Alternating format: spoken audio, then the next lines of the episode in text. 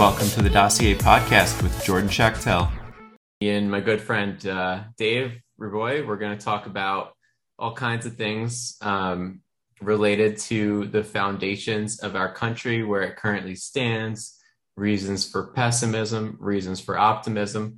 We're going to try to stay on the optimistic side, because I think that, I don't know if you share this, that I think when you talk to a lot of people and you bring up the idea that we're in like a late republic situation, they automatically think like, oh, so we're screwed. Like, so people are just going to go to the gulags and, you know, we have this inevitable path to tyranny.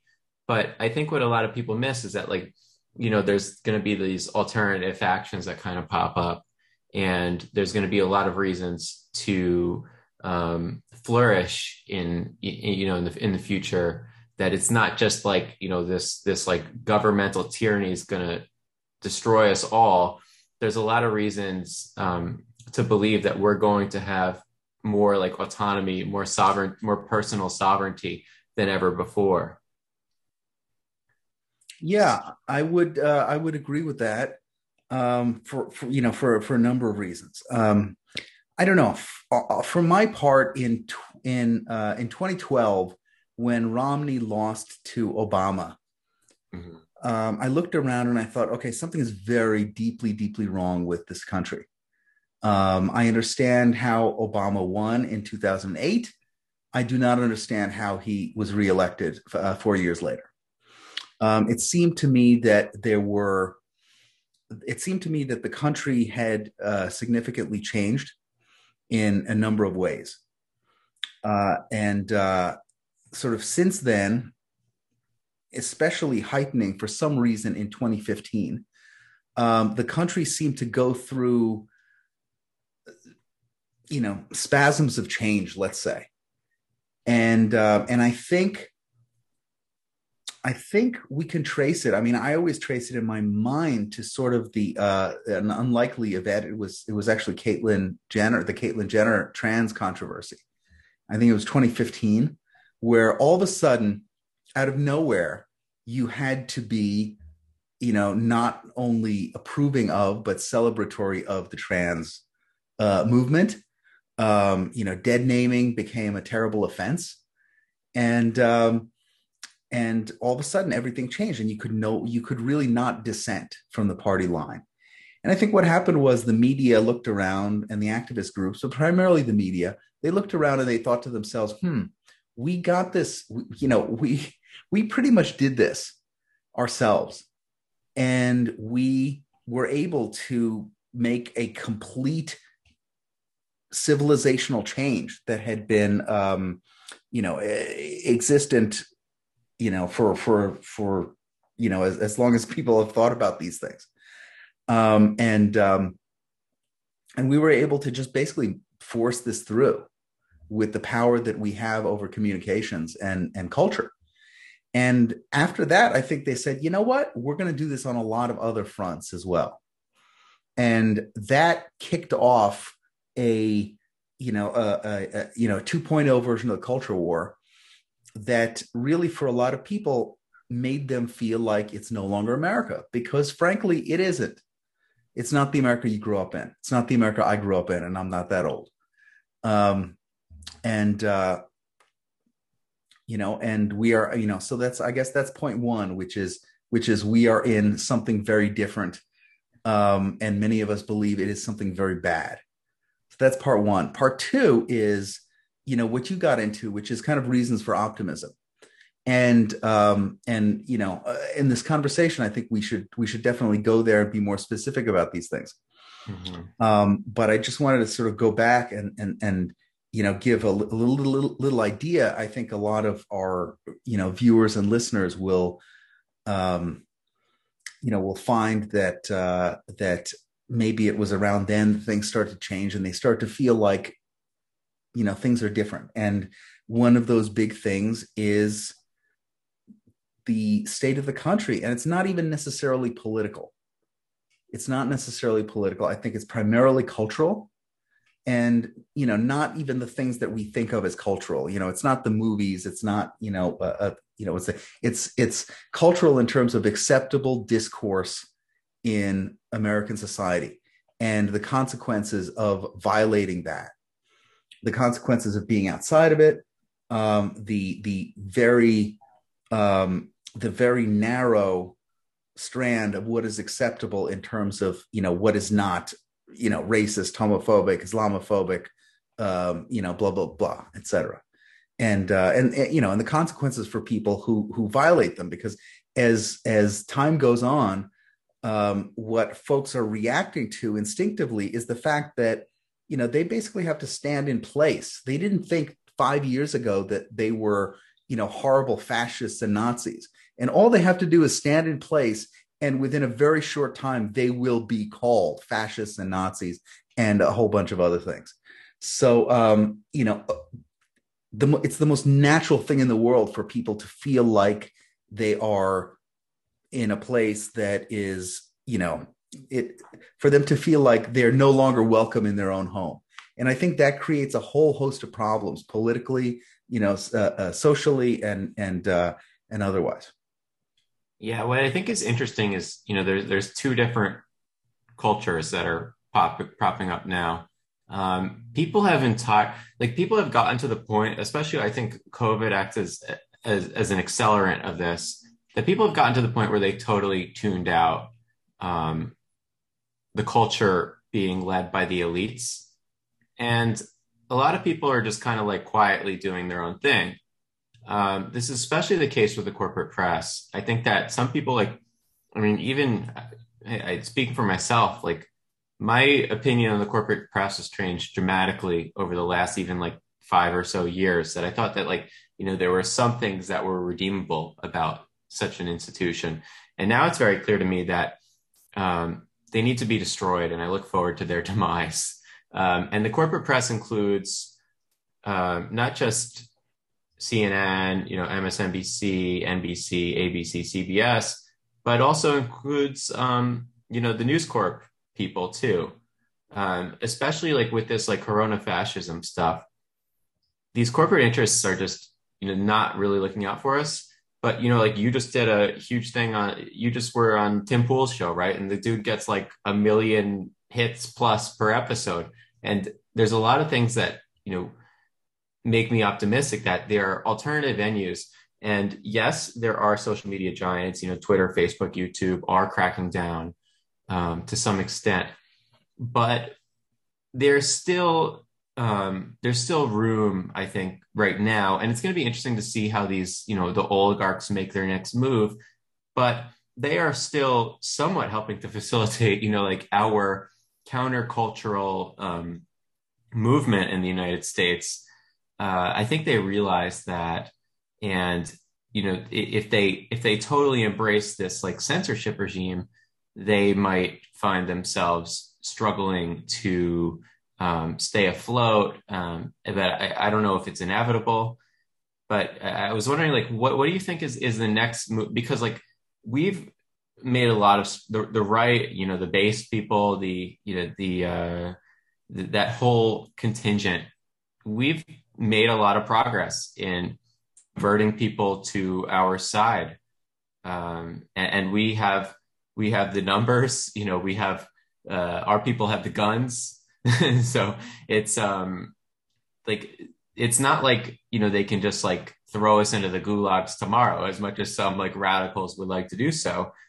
We still have a lot of power centers, even though they might be like more decentralized and outside of these urban areas. What do you think is the inevitable next move that, you know, the elites, that the left is going to make? Because it seems like, you know, we're at this point where they, I think, realize that, you know, when someone like, you know, Dan Bongino is taking up all the Facebook traffic and stuff like that, they don't like that. And I think it's inevitable that, like, there's some big move that's going to be made, but I think that, you know, we'll find some counter move to that. Yeah, I mean, I think that's right. They hate it, you know. I mean, CNN basically is a deplatforming outfit and nothing else at this point. You know, pick the target, freeze it, polarize it, and make sure to get them either demonetized or banned outright. But it doesn't seem like it's working. You know, like you got a guy like Brian Stelter that goes on TV, right, and like people just. people on like Twitter are just like clowning on him, like calling him a potato, you know? It's just like, right. Yeah. Like, yeah. No one has any respect for him anymore. I think these guys realized, or maybe they're starting to realize, maybe they're not, but we've realized, and a lot of the American people have as well, that there's a finite amount of times they can do this. You know, there's a finite amount of times that they can try to, I mean, they can deplatform all day long, but it's just getting harder and harder to take some of these attacks seriously that come from the media. I mean, I think, you know, folks who were destroyed 5 years ago over nothing, you know, maybe this year, the next year, you know,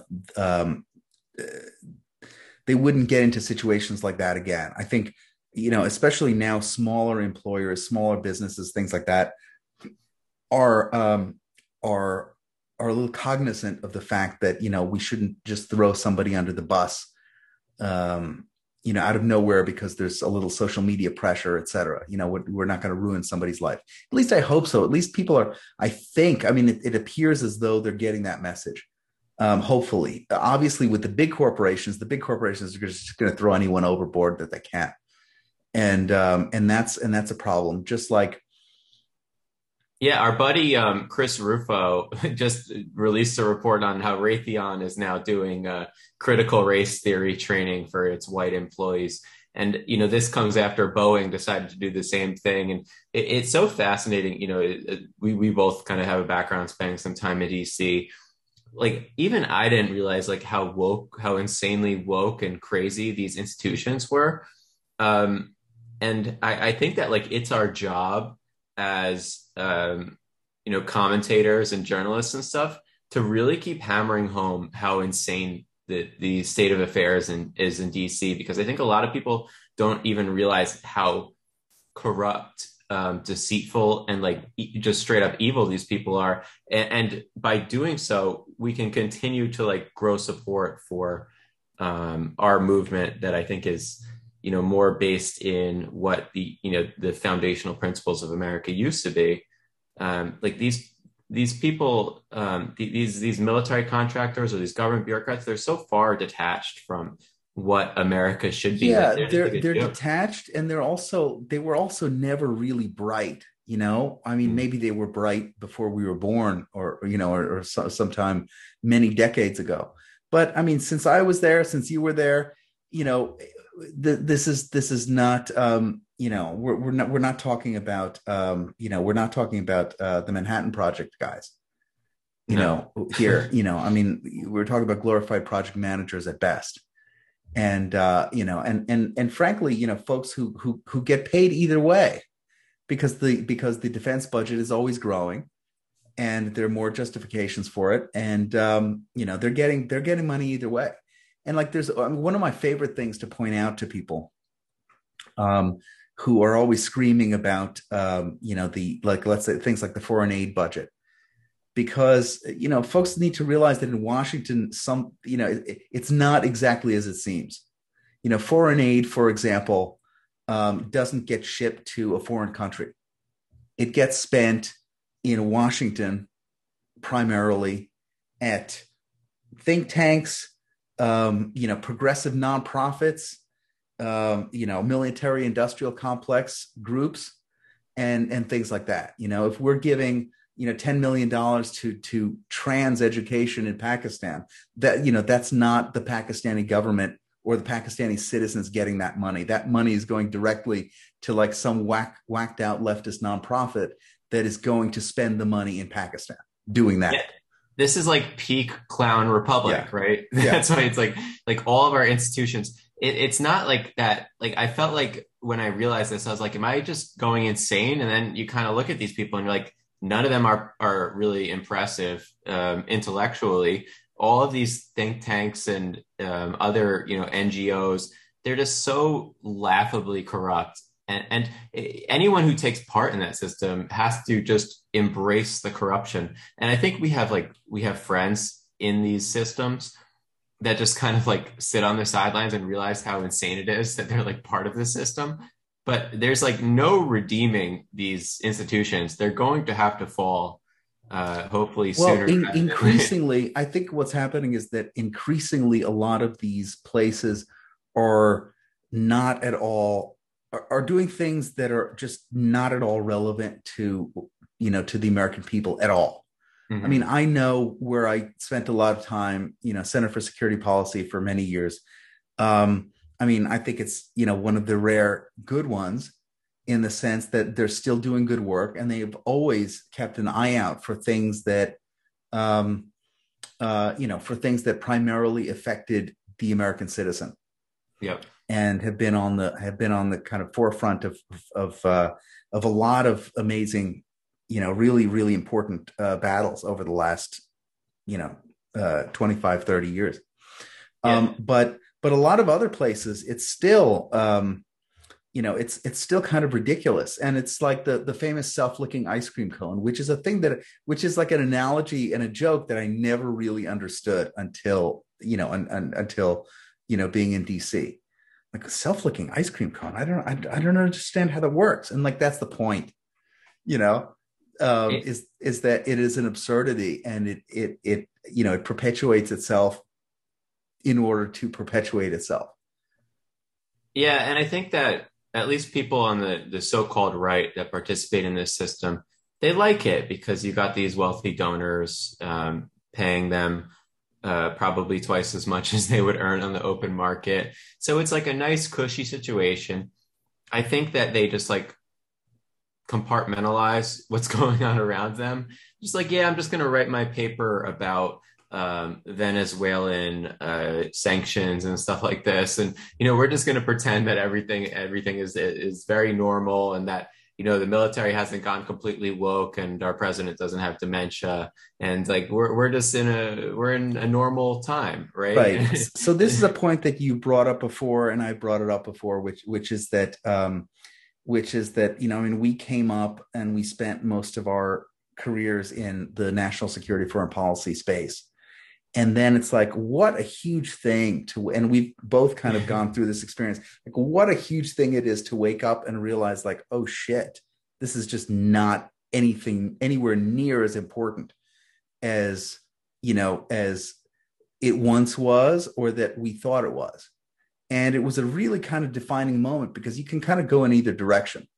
Yeah. You know, you can say, no, I'm not going to, I'm not going to, you know, kind of assimilate this new information. I'm going to do what I've been doing, which is like, hey, you know, everybody's got to make a living. And frankly, you know, good people need to be in there in the trenches fighting, because if no good people are in there in the trenches fighting, then the bad guys have a far easier time to march through and to make and to make messes a lot worse than they could have been. But, you know, on the other hand, like the path that you took, the path that I took was like, you know, no, I have to admit, I can't do this anymore. Right. You know, I can't do this anymore, because it's just not as important as the other stuff, you know,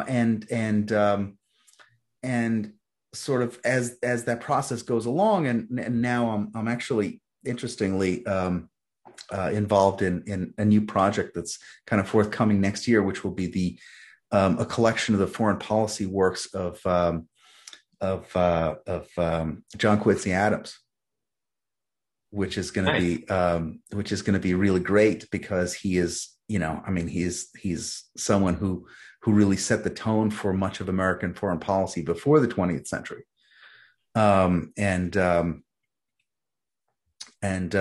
a lot of his stuff on the subject has not been, you know, kind of anthologized and contextualized. But so I'm looking forward to that project. But you know, as the classical philosophers would say, and you know, and I think increasingly they were right, and that reality has kind of reasserted itself, which is that, you know, at the end of the day, we are sovereign nations, and the primary goal of a sovereign nation is to secure the well-being of its citizens. It's not to fight demons abroad. It's not to, you know, take part in a massive, ideological expedition around the globe in order to do, X, Y, or Z for good or ill. It's interesting though. Like I was just talking about this the other day, like looking back, because now I think the U.S. is finally drawing down from Afghanistan, and there's going to be basically like a few dozen people guarding an airport. It's so insane to look back at those times. I was super young then, but even like the justification was on such thin merits. Even when we entered Afghanistan, like, yes, I lived right across New York City, and 9/11 was a horrible terrorist attack. But when you look back on like what we actually did in Afghanistan for 20 years, like what did that actually have to do with 9/11? Probably less than 1% of it was like a retaliation from 9/11. And of course we found Osama bin Laden in Pakistan too.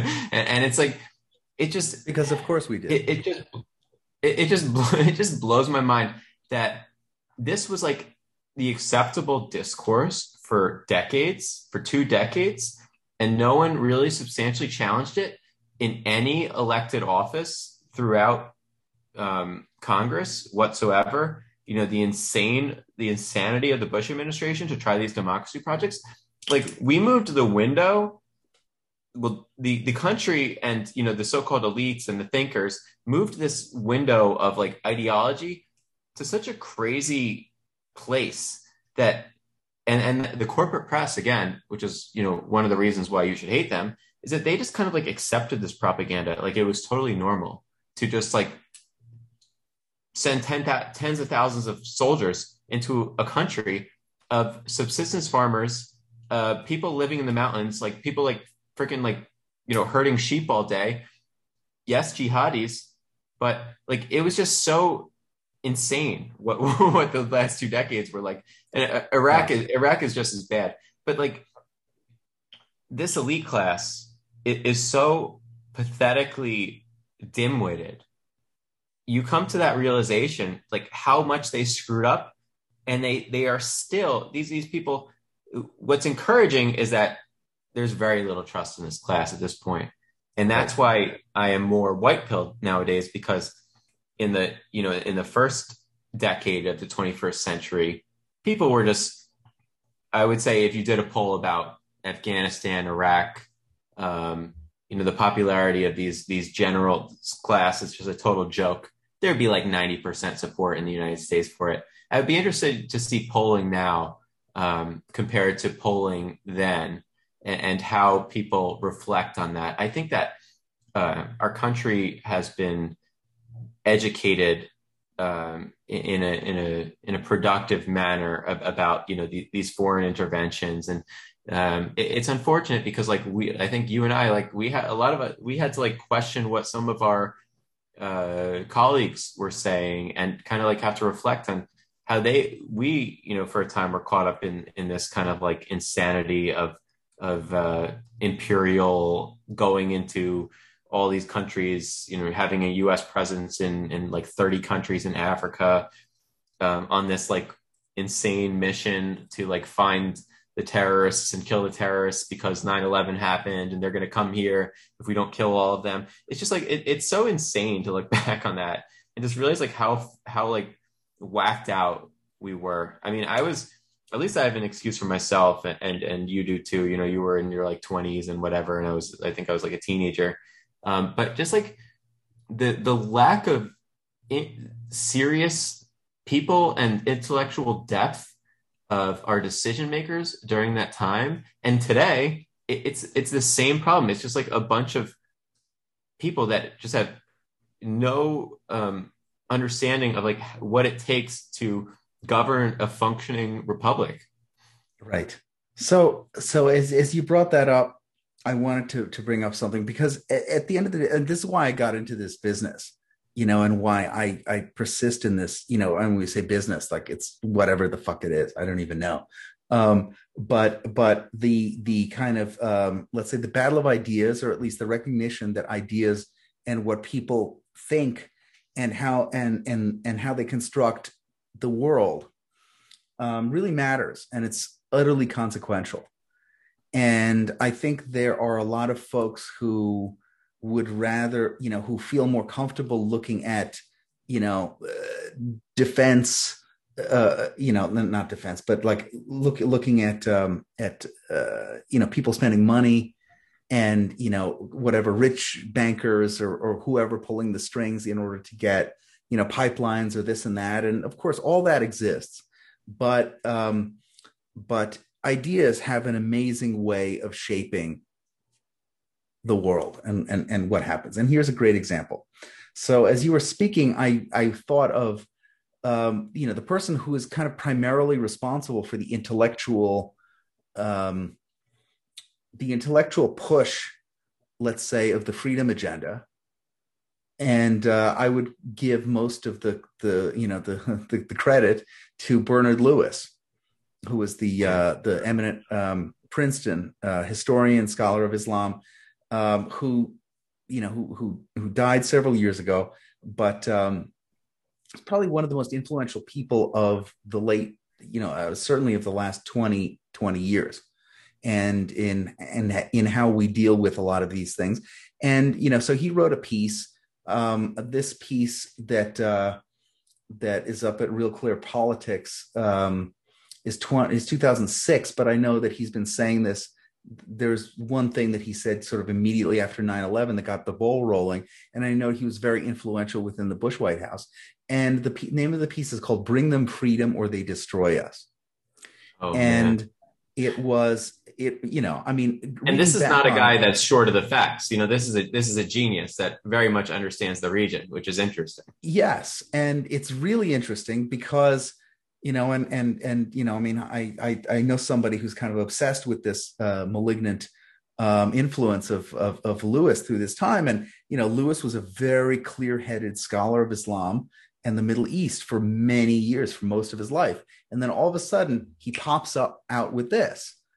And it ended up being embraced by a lot of folks who should have known better, but frankly, were like intellectually ill-prepared to be able to fight back. And the propaganda coming from this set of ideas, and just kind of, you know, briefly as the, you know, I mean, the title says it all, "Bring Them Freedom or They Destroy Us," which is that at the end of the day, the fight that we have in the Middle East, the jihadis that are attacking us because their own systems are broken.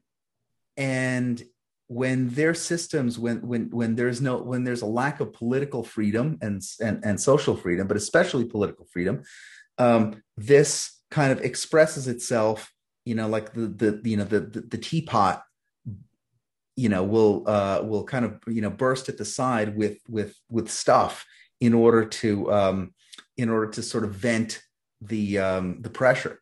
And that expresses itself in, you know, jihadi attacks on us. I mean, that's the very simplified thing. And so, of course, like, what's the remedy then? The remedy then is to go all around the world and toppling these countries and installing Western style, you know, what he said, you know, Western style freedom. And, you know, let's say that it is moral to do so, you know, to undertake such a project. Even if it was moral to undertake such a project, it, you know, it's got to be realistic in order for it to be a thing.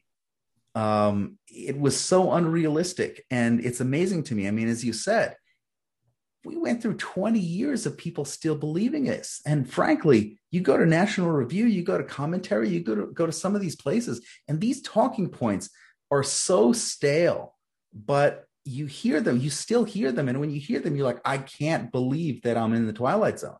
Right. Because reality has had absolutely no effect over 20 years. You know, it's one thing to be, you know, you and I were young, you know, young, easily propagandized. You know, I'm sure we had our concerns, but I remember this. I remember it distinctly when Bill Kristol slammed a Democratic opponent of the Iraq war and said, what, you think Iraqis aren't suited for freedom? You know, you racist. And a lot of Republicans cheered and they were like, oh, okay, yeah, yeah, you got him. You know, Dems are the real racists, right? You know, but again, that's a white pill reflection, right? Because like, if we transform back to 2003, 2004, the leaders of the GOP are George W. Bush, you know, Dick Cheney. Our intellectual leaders are David Frum, Bill Kristol, like just total clowns, charlatans, like scammers, low IQ. Right. They, at least like now we have some, like we have some serious people with some really great energy supporting our ideas. The whole idea of a uniparty really showed itself back then. But today in DC, we still have the uniparty, but we have people on the outside that are consuming more power, which is healthy, that you can just like hopefully end up somehow in the future. We're going to have to like, you know, insert politicians that are very based and stuff like that. And I think that there's like some efforts, like a couple of our friends are running for Congress, and I hope they win.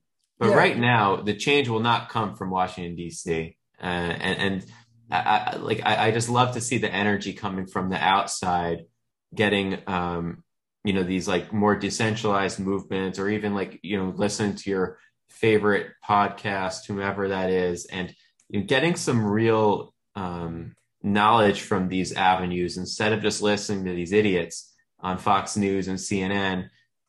Just like with these, Fox is some good people, but you know, these laughably false and unimpressive talking points that I'm seeing. There's just so much more depth, I think, on the right now than there used to be. At least the depth has been elevated. Yeah, no, I mean, for sure. And you know what? It always existed, but technology and the sort of Acela corridor cartel made it impossible to get to it. I mean, I remember perchance, I mean, I always tell the story. I was living in New York and I went to Tower Records magazine section in 2002, 2003. And I saw a Claremont Review of Books, which I'd never seen before, you know, and it was in there was an article on, you know, on kind of post 9/11 with both Angelo Codavilla and also Mark Halperin. And man, it's still, these things still hold up absolutely perfectly. And you can find them on the Claremont Review of Books website. But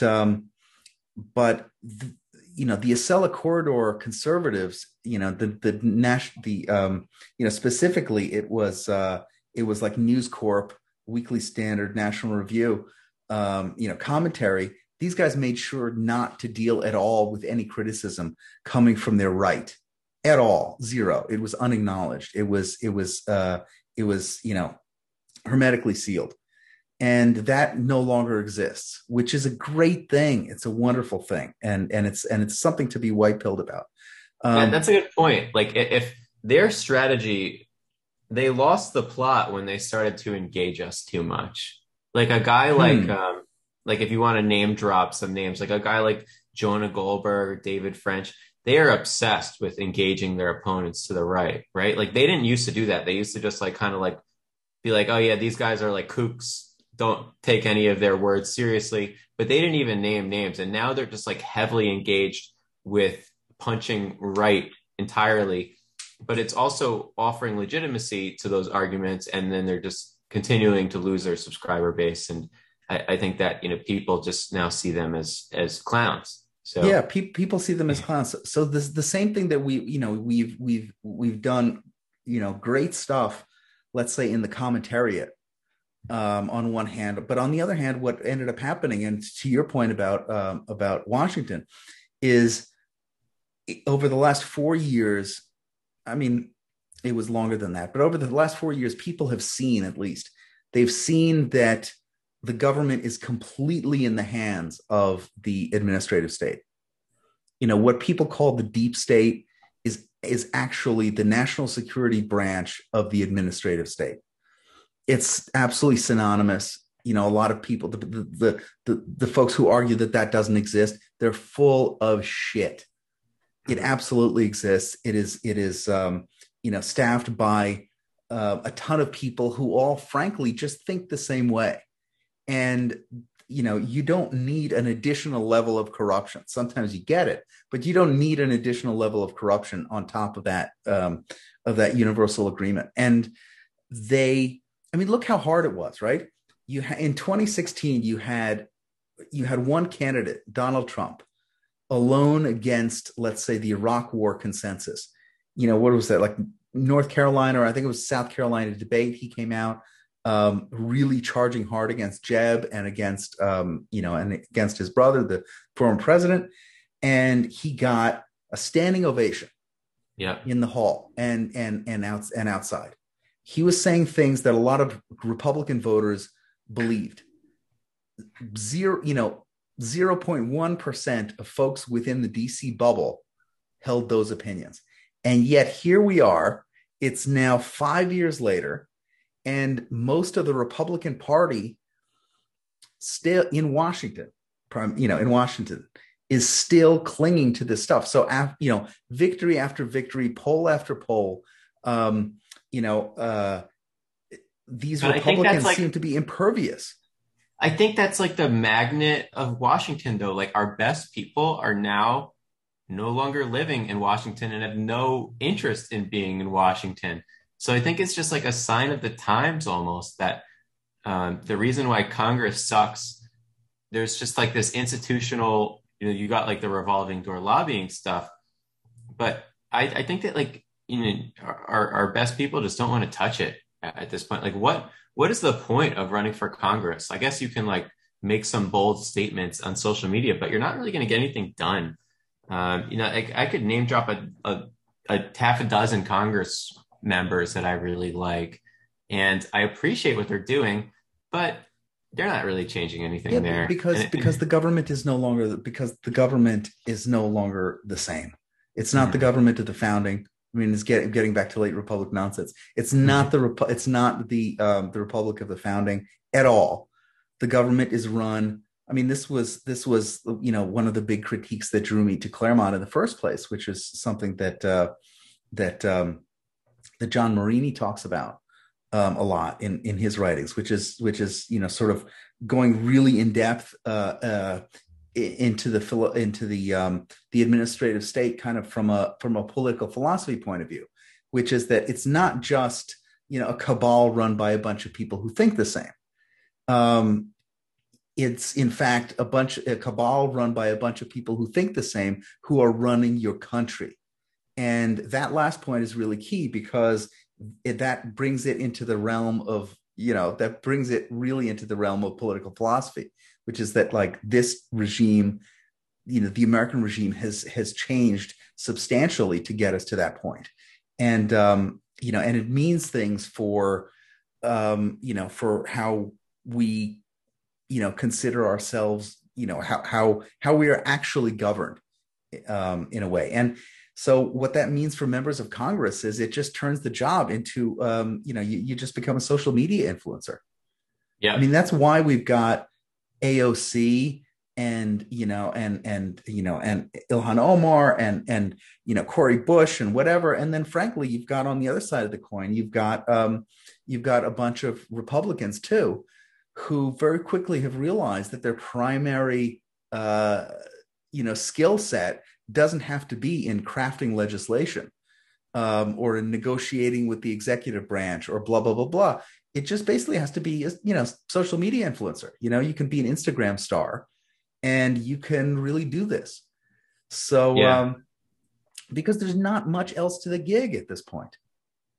It's weird. I think that, like, one of our really important jobs as people that, you know, have a decent sized audience is to make people aware of, you know, the deep state, the administrative state, and how that includes, and I think this was an eye-opening experience during the COVID stuff and during the Trump presidency, was that this includes the defense establishment, this includes the Pentagon. And we're going to have to change the way we think about these kind of like blank checks that Republicans historically have been giving to these institutions. And in my opinion, it's clear as day that when that Republican constituents need to at least put pressure on these corrupt and deceitful legislators, that it's no longer acceptable. And the next Republican candidate for president needs to make it very clear that these institutions need to be defunded. They need to be removed from the executive branch entirely. And that's what they should be campaigning on. It shouldn't be on, you know, some type of reform.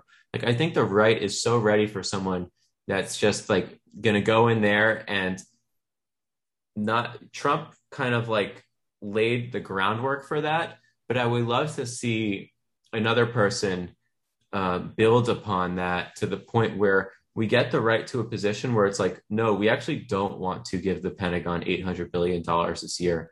We want to radically reduce the influence of the institutions in Washington, D.C.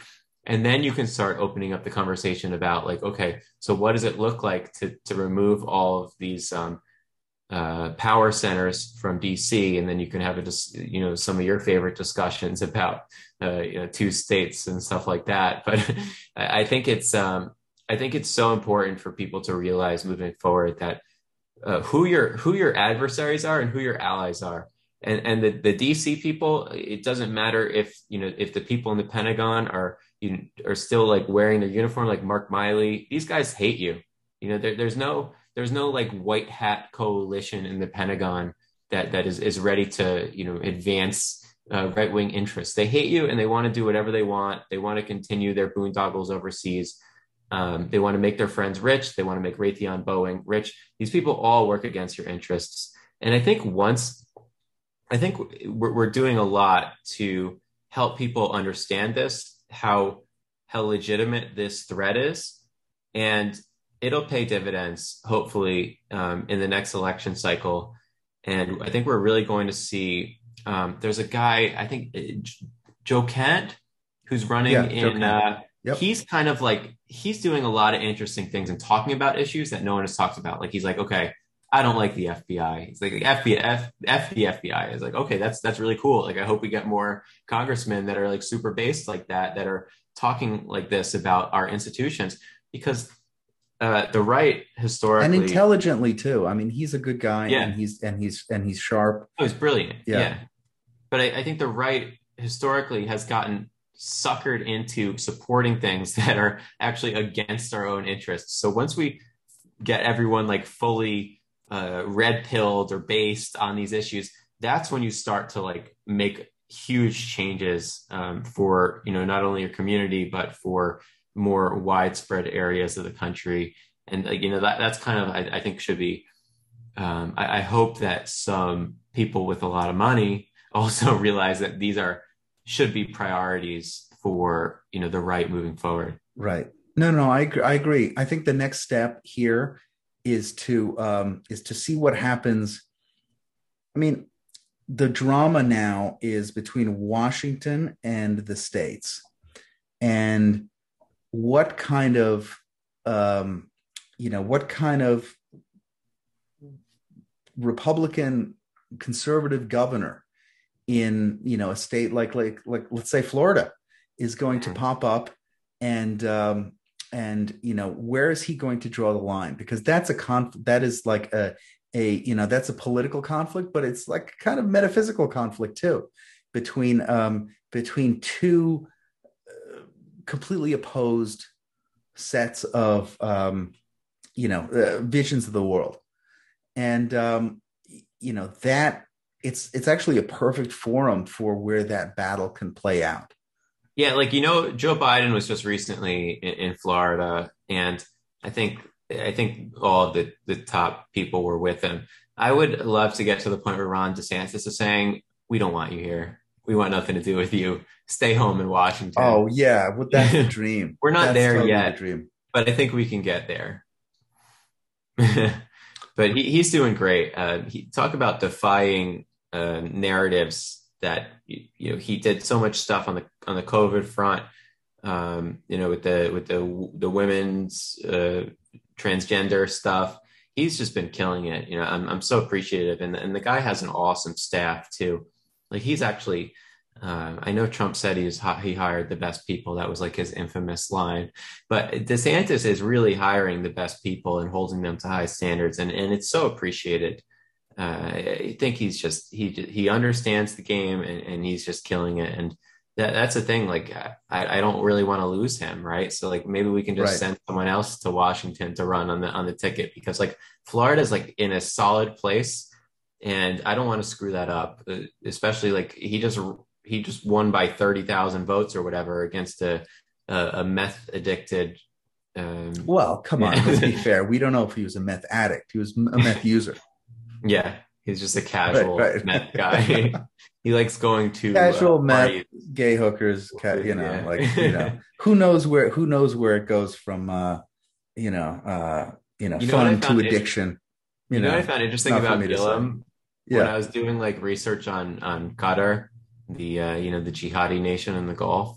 They Gillum was like randomly at one of those events and you're like, yeah, that kind of makes sense. Oh my God. Yeah. Oh, that Doha Forum is just like a great place to see like who's super corrupt and willing to be bought off by the jihadis. Right. So interesting. Look, a lot of people don't know better when they get the call. They say, oh, all right. Sounds good.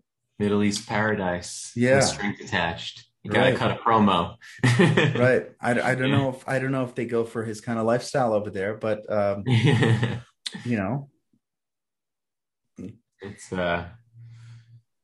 So I wanted to talk because to sort of like but before we wrap up, I wanted to get to this because so you started a Substack several months ago, and I started a Substack like a month ago. And so we're both kind of doing this, and it's been really interesting and an amazing experience.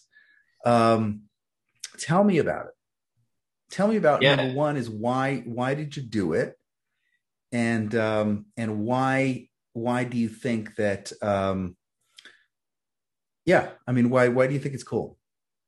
Yeah, I think that the modern economy really emphasizes the need for having personal autonomy. And I spent a lot of time, I was at Breitbart, CRTV, Blaze. I was at like all these traditional right of center institutions, and I enjoyed my time there and stuff like that. But I once I like had a decently sized audience, and I really appreciate people that follow me on Twitter, and I'm so honored that people find what I say interesting. Like I don't like. A lot of people, it's interesting. They I'm sure they reach out to you and they're like, "Oh, how do I like build my following?" And I was like, "I don't know. Like, say something interesting." Like, right. But like, there's no like secret to that. But I think Substack is great because you just have or whatever newsletter platform you want to use, but you can do so much now, and everyone can have their own publication.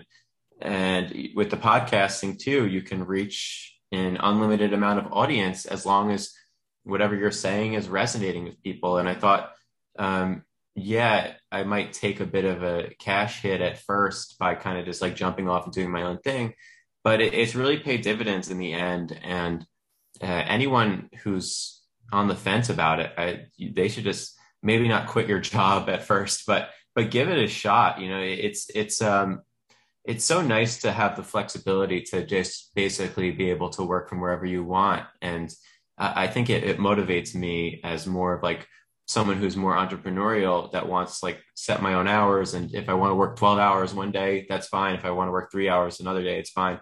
And just like keeping yourself accountable. I think there's a lot of lessons to be learned. There's no need for these bigger institutions to really be around anymore. I mean, I have like we have USB mics, we have nice cameras, and it's just like the need for like this structure with, sure, you might get some good production value if you're working for Fox News and you have a makeup person and stuff like that. But I don't think that's the way that this economy is going with the news media and the press. And I think that like this is kind of the way forward for people who have interesting things to say. What's your take on all that? No. I mean, I would agree with all that. I would make a couple observations, based on what you said.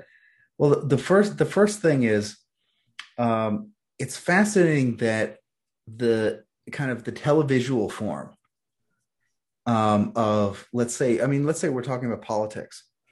The televisual form of politics is basically what? Like a minute soundbite, 4-5 minute hit at the most. A couple, people are doing longer form discussions like, Mark Levin on Sundays, blah, blah, blah.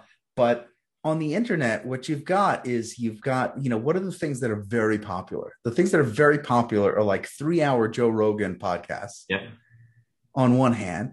And on the other hand is Twitter, which is the ultimate microblogging thing. Mm-hmm. And if you want to get even more, ridiculous, is you've got TikTok and you've got Instagram, all which condense information. And really Substack exists in that in-between space.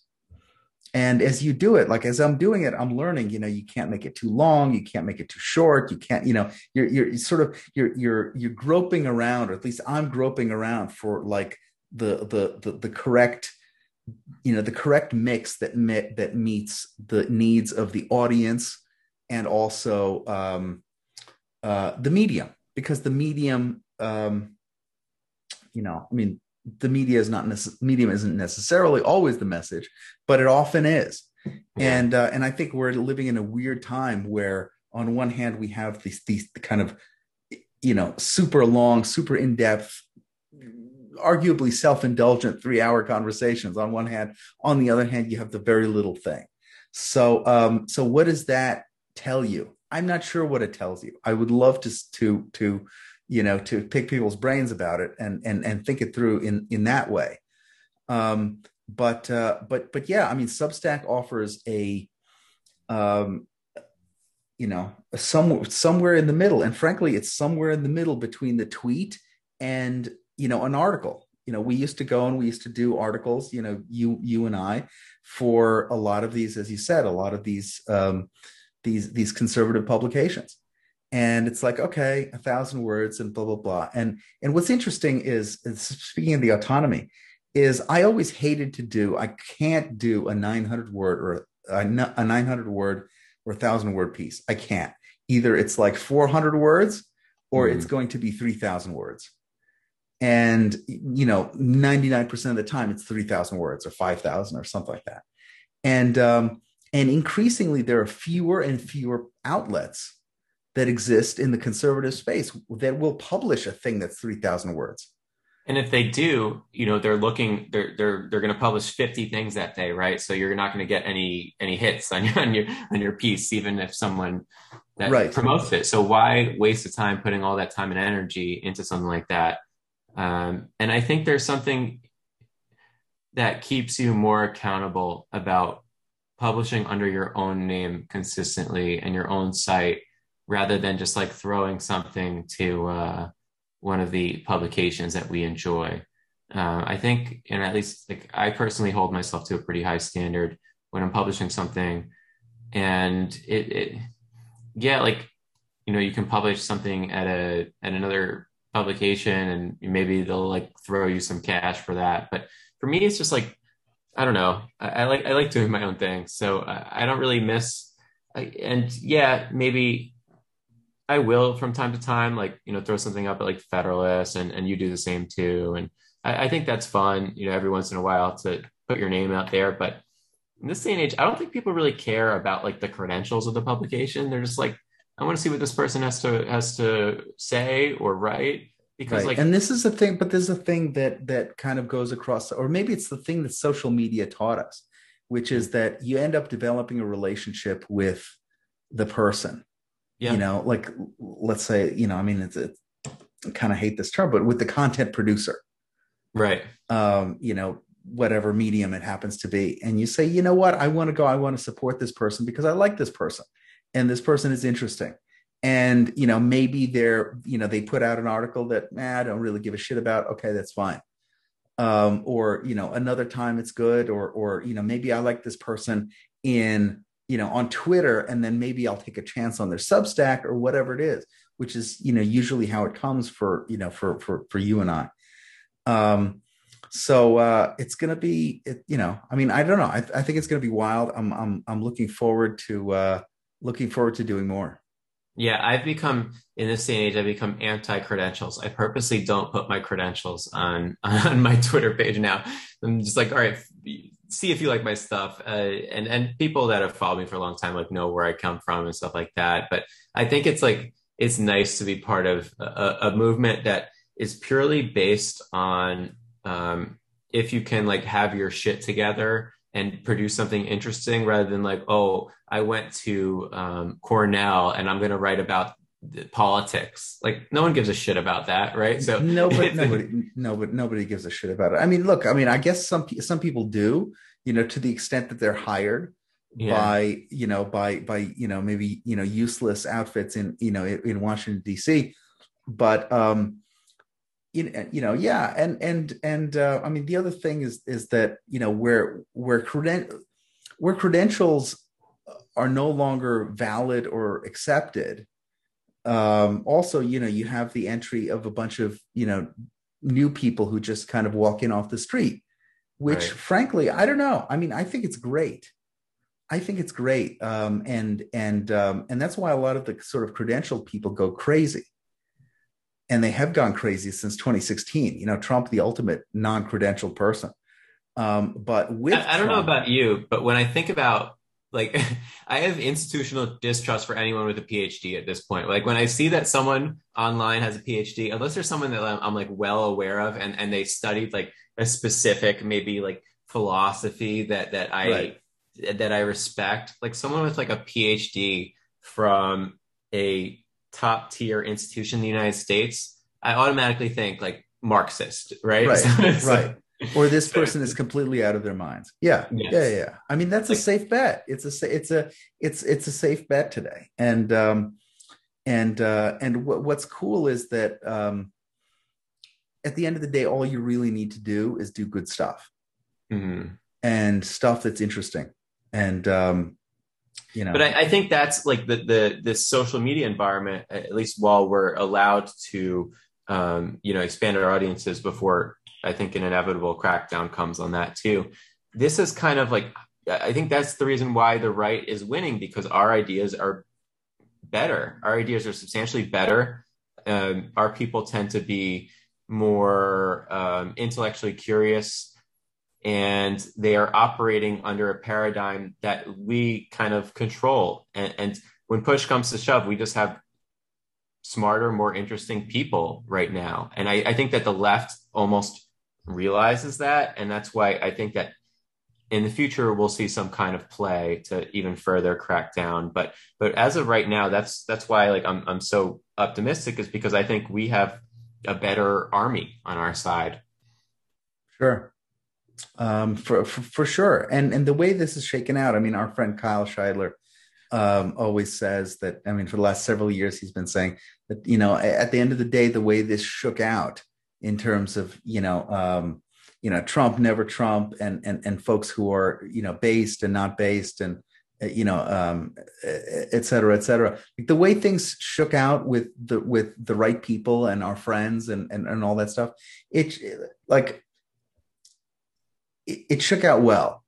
Like, you know, the community that was created, especially in the last couple of years, with, you know, some of us who were saying things that, let's say, challenged the old conservative orthodoxy. You know, I mean, what a great gang to be a part of. Yeah, and I think a lot of us made our way through tremendous adversity too to get to a position of, like, influencing a lot of people. Like, look at what our friend Julie Kelly's doing, right? She's like the one woman crew that's talking about perhaps the biggest story of the day, and she's getting, you know, tons of good feedback, and, you know, that stuff is makes me very optimistic. And there's so many people like that are, you know, when you're willing to you know, walk into this like war zone, sometimes if you have good things to say, a lot of people will hear you and realize, and then you're just going to continue to build that movement even more so. But yeah, I'm, you know, so appreciative of the, you know, the friends and colleagues that I've made in this space, and you know, I'll take our people against their people anytime, right? Right. So this has been a white pill summer. Looking forward to black pill fall. You know, we'll see. We'll see what happens. But I'm good. Have you got anything? Nope. Enjoyed the conversation. Fantastic, as always. I did as well. All right. Thank you very much for listening.